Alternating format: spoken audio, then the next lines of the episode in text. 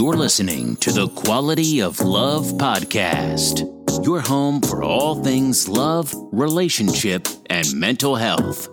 Hosted by nationally certified life and relationship coach, Tyrone Dixon. Sit back, relax, and get tips on creating the life you deserve without wasting any more time.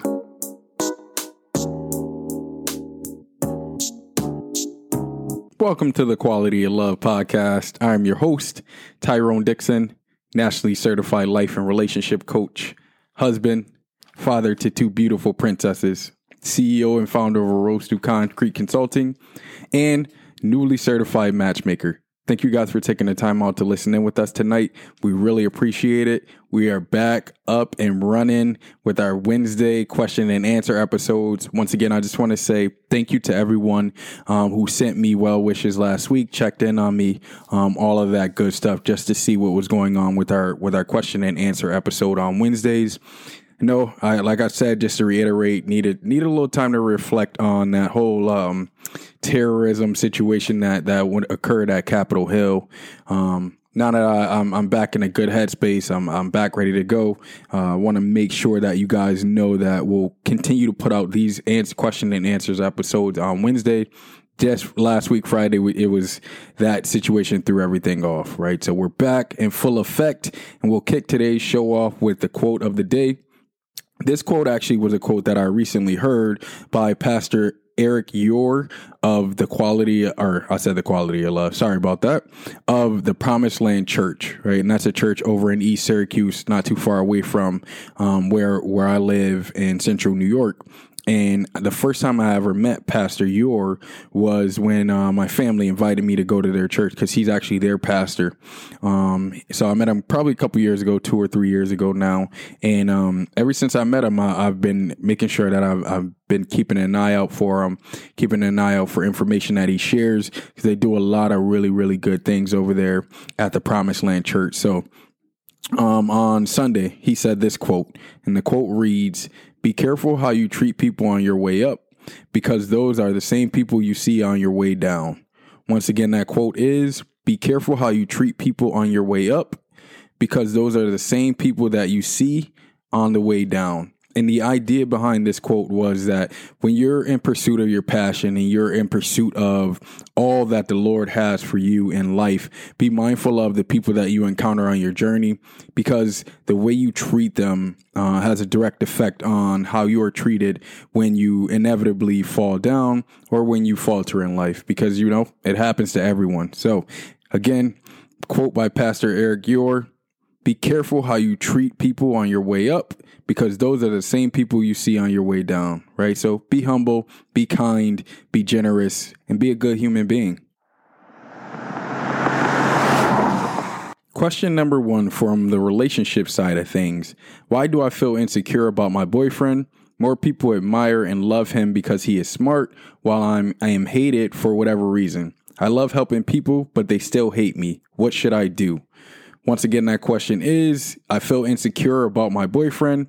More people admire him and love him because he is smart, while I am hated for whatever reason. I love helping people. They still hate me. What should I do?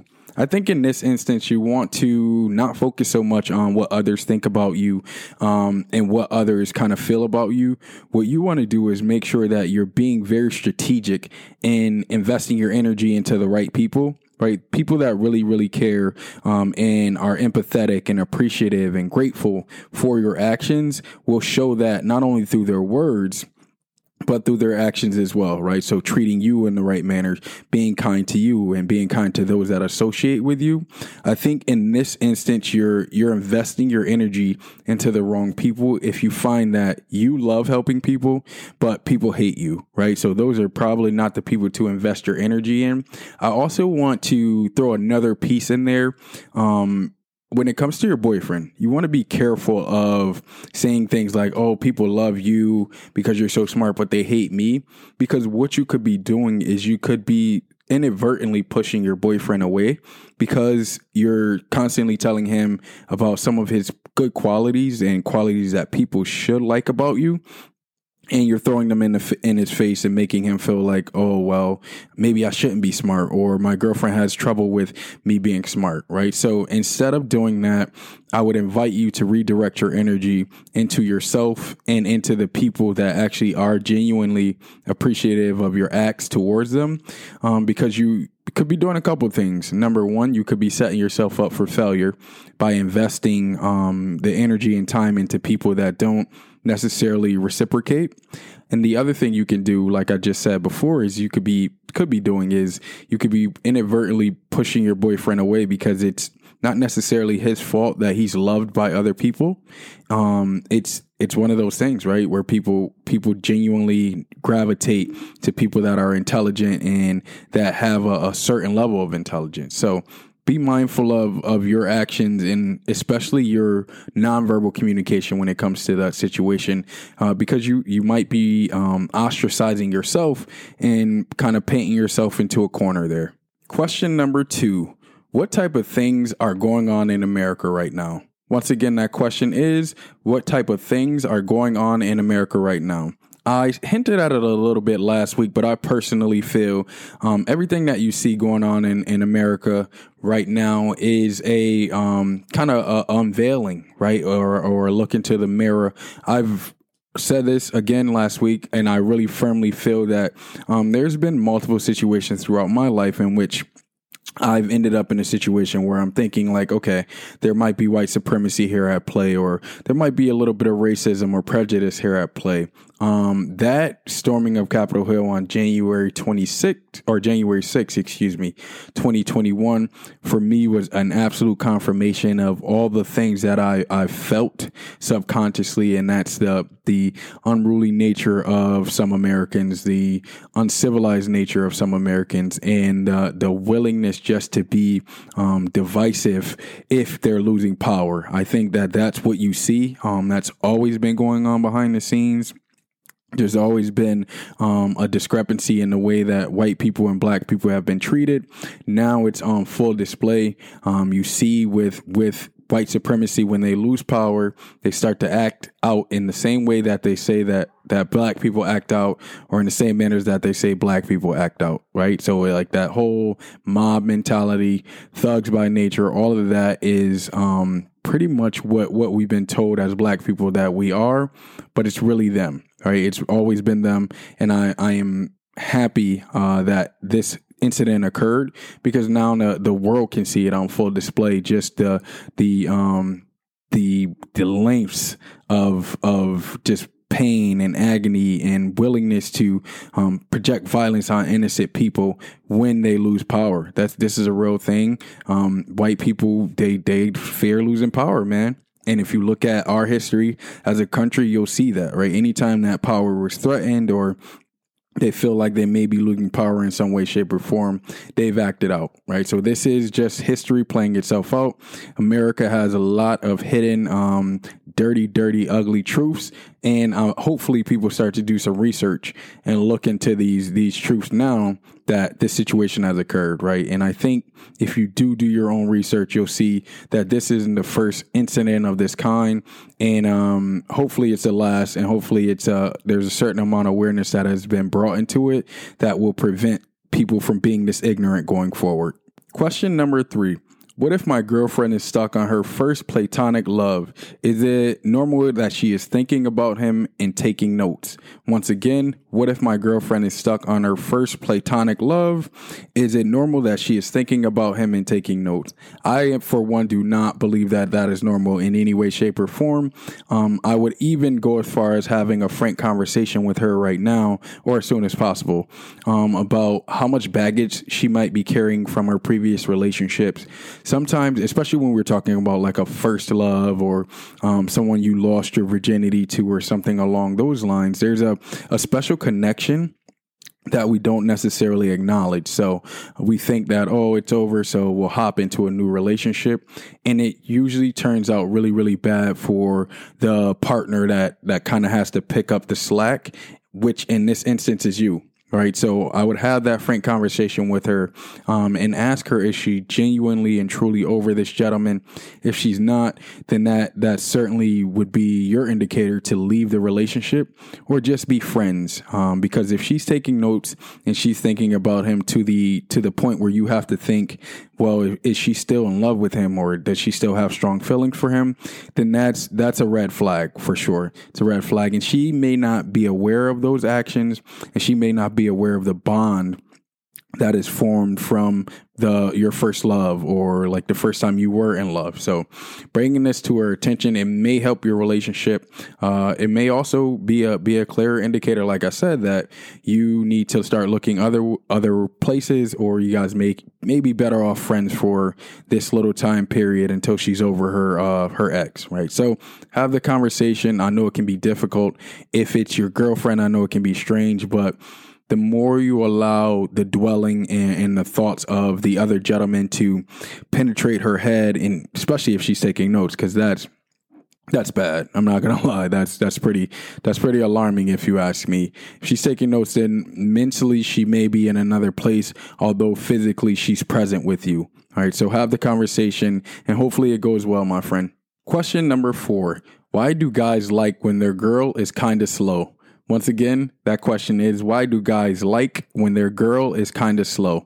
Uh, I think it's it's it's a matter of different strokes for different folks. Um, but I frankly have also been in um, one-on-one individual coaching sessions with gentlemen that are are a little intimidated by partners that have strong wills, um, that or that want to have some sort of independence in the relationship. It can be intimidating for a lot of men and the reason that I've found that men are intimidated in those instances or situations is because they are not quite sure how to articulate their feelings when they're under stress or duress, right? And that that's bound to happen if you have two alpha male, an alpha male, excuse me, and an alpha female within a relationship. It's bound to be a disagreement, um, a conflict, something along those lines at some point in time in the relationship. So, for men that that aren't quite comfortable with articulating themselves themselves, that can be a, a big kind of hindrance to their masculinity. So, um, again, I say different strokes for different folks, but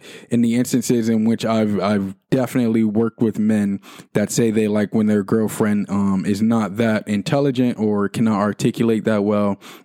The reason behind that was um, they did not want an attack on their masculinity at some point in the relationship, right? So it's it's it's it's one of those things where if you aren't comfortable with articulating yourself, if you aren't comfortable with expressing your needs, then the relationship can certainly be intimid- intimidating because um, in a lot of cases women have the the natural ability to say what's wrong with them and and elaborate on that and say oh not only what's wrong but the the thing that got them to that point of feeling wrong and how you can improve on that, right? Women are used to having those conversations. They've had them since they were smaller. Um, whereas men, we don't, we don't typically talk about feelings and expressing ourselves. So when we do get in those relationships where we have to express ourselves and say how we feel, it can be slightly intimidating. Question number five. How can you tell if your partner no longer loves or wants you? Once again, that question is how can you tell if your partner no longer loves or wants you? There's there's several indicators. Um, things that I've seen in the past include um, an unwillingness to do the things that they used to do um, to make you happy, or the things that they do to make you happy. Right? All of a sudden, there's an unwillingness to do these things. There's a. It seems like it's it's a burden for them to have to do these things. That's an indicator.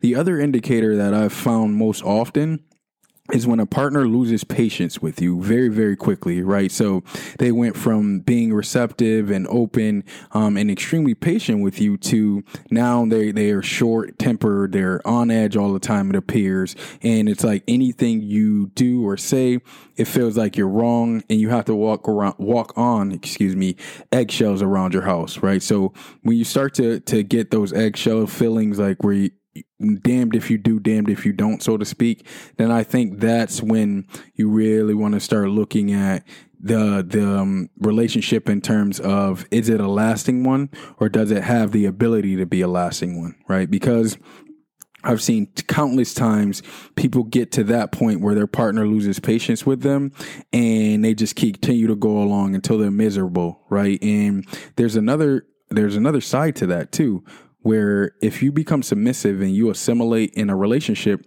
then your partner starts to think, oh, okay, everything's good, everything's fine. Um, they're just going along with what I say. And it's not it's not good for them either, right? Because it's not challenging them, um, or it's not forcing them to work on the things that they need to improve upon in the relationship as well.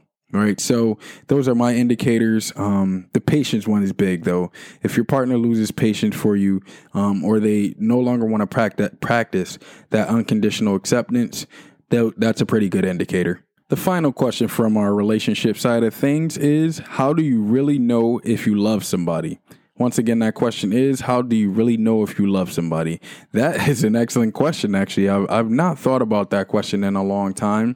Um, I would say when you are willing to be extremely patient with someone. So, just like with the last question that I answered, when you know someone no longer loves you when they're when they're not as patient as they were before, you know you love someone when you're patient with them, right? So even even the slightest things that get on your nerves and pet peeves, you find it within yourself to be patient with your partner because you understand that they're working to improve and they're working to get better, right? So I would say the the number one indicator, just like with knowing that someone's no longer in love with you, would be patience, right?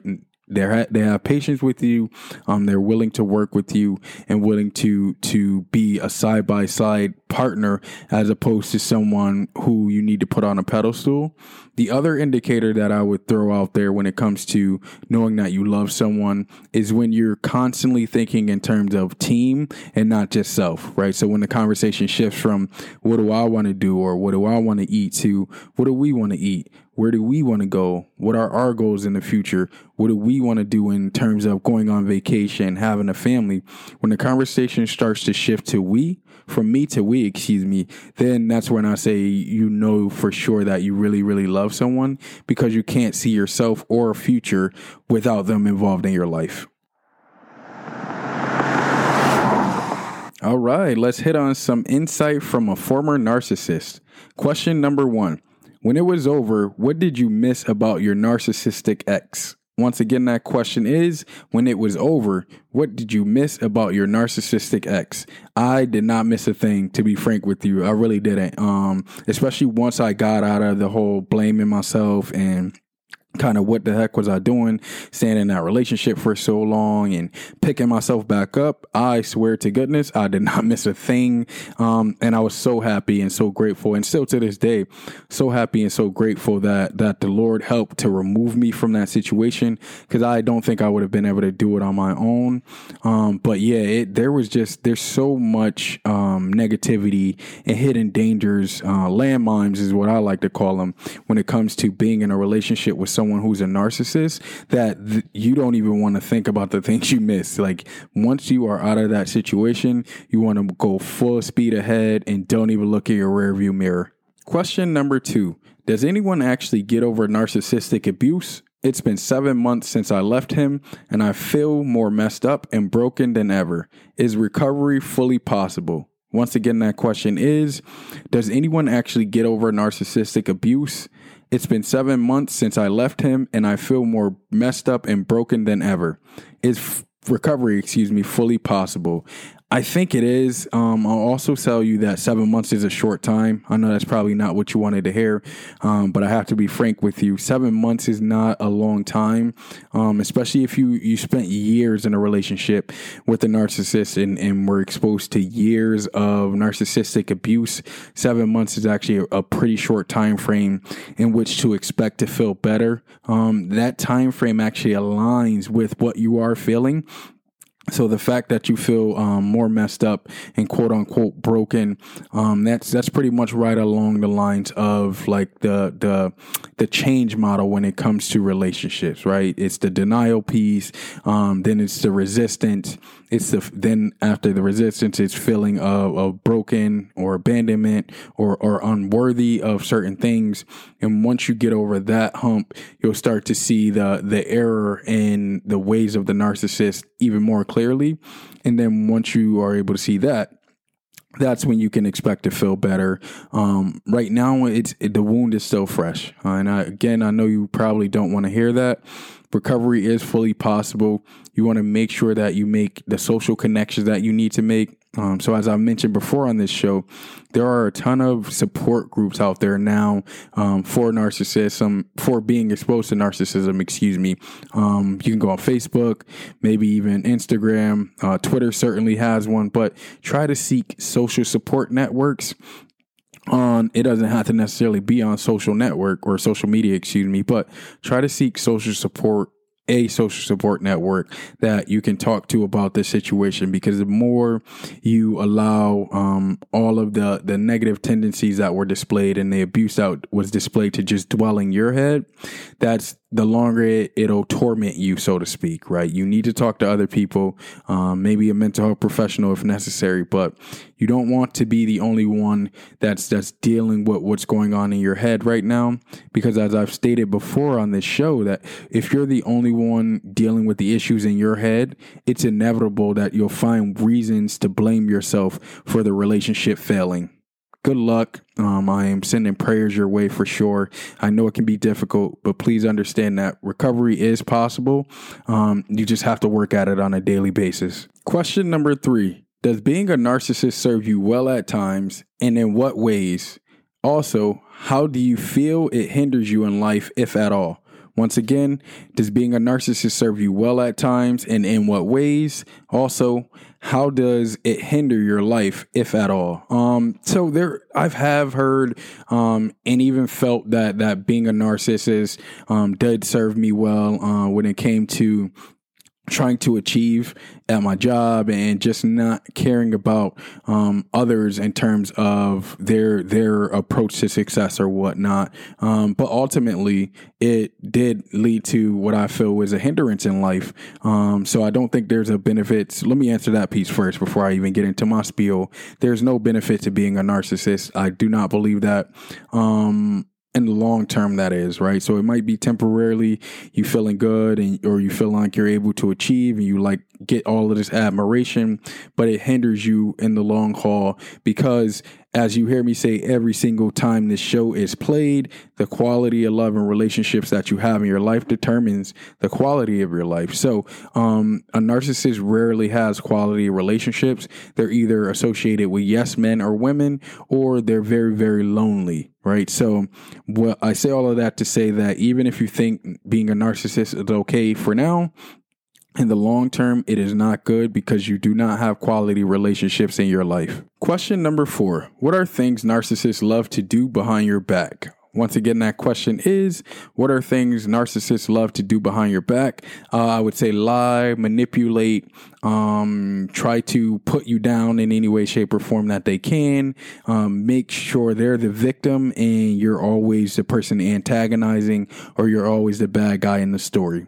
Those are things that I've I've seen them do on a regular basis to the point where you could even have a situation where your own family members believe the narcissist and their lies over you, right? And going back to what a narcissist is, a controlling, uh, self centered individual, they love that. They love to be the person that's looked at as the victim while you're looked at as the antagonizer or the bad guy in the story. Question number five Will a narcissist seek revenge on a partner or former spouse months or years after a relationship is over? Once again, will a narcissist seek revenge on a former spouse or former partner months or years after the relationship is over? I would say yes, certainly. Um, you never know what a narcissist is capable of doing. Um, so I would not put that past them, especially if it's a good opportunity to kind of seek revenge on you. So if, if you feel like you're over them and like the entire situation is over and you've picked up the pieces in your life, they would like nothing more but to bring you down, right? Or try to seek revenge. So be mindful of that. Um, if it if you operate with my mentality or my my mindset, I would say you're never in the clear when it comes to narcissists. You so you always have to keep an eye out for them especially if you still have to maintain a relationship with them, right? So if you have children, um, a dog, uh, common friends together, right? You want to make sure you're hyper vigilant in those situations um, because they will try to take those opportunities to get revenge on you. And finally, question number six How long until a narcissist actually makes contact again? Once again, that question is how long before a narcissist actually makes contact again? I think this is a, a very individually specific question. Um, it depends on the degree of, of control the narcissist is trying to have or thinks they have over you, right? So if you have an extremely controlling narcissist individual um, that you just broke up with, chances are they're going to try to contact you right away because they want to kind of keep their tentacles on you, so to speak. If it's someone that um, is is more of the passive aggressive type of narcissist, I should say. They'll they'll periodically wait for opportunities to contact you just to check in, right? So every couple of months they might randomly reach out or say like send you a message saying hi randomly um and in that instance they're just looking for you to engage and come back to them and say something back. So then they can start to try to throw those tentacles out there right? So go, it, it just to reiterate it degrees on the degree it depends excuse me on the degree of control the narcissistic individual thinks they have over you right? If they're extremely controlling and they think that they still have you under their spell, they'll try to contact you right away. If they they're like, oh well, we'll, we'll just see how we'll see how she does without me, so to speak, and see if she can live without me. Um, they may wait a little longer um, and contact you periodically. Either way, when they do reach out and contact, understand and know that that portion of the relationship is over. There's no need to try to dip back, or there's no need to tell yourself things like, well, you know what, maybe they change, or maybe they things aren't the same way. If it's an individual that you know for sure is a narcissist, there's very little that changes in their in their kind of thought process and ideology. So if you were fortunate enough to get out of that situation, stay out of it and don't look back those are all the questions that we have for you guys tonight. Thank you again for getting your questions in. I also have to say this: um, our our questions have expanded from like three or four questions to now um, six questions apiece, which Thank you so much, and I'm extremely thankful for that. Um, again, that you guys trust me to be able to answer questions, give you practical advice, and point you in the right direction. So I'll, I'll, I'll be eternally grateful for that. Please keep getting those questions in. I don't mind expanding the episodes um, a little longer, it's, especially if it's helping you guys out, right? So that's the whole idea of the quality of love. We want to give you really, really practical advice that you can take and apply to your life right away. Remember, you guys are more than welcome to hit us up at TQLP20 at gmail.com with any questions that you guys have for our big Wednesday episode. Once again, that's TQLP20 at gmail.com. Or you guys are more than welcome to hit us up on our Facebook page, The Quality of Love Podcast. As always, guys, the quality of love and relationships that you have in your life will determine the quality of your life. Peace and love.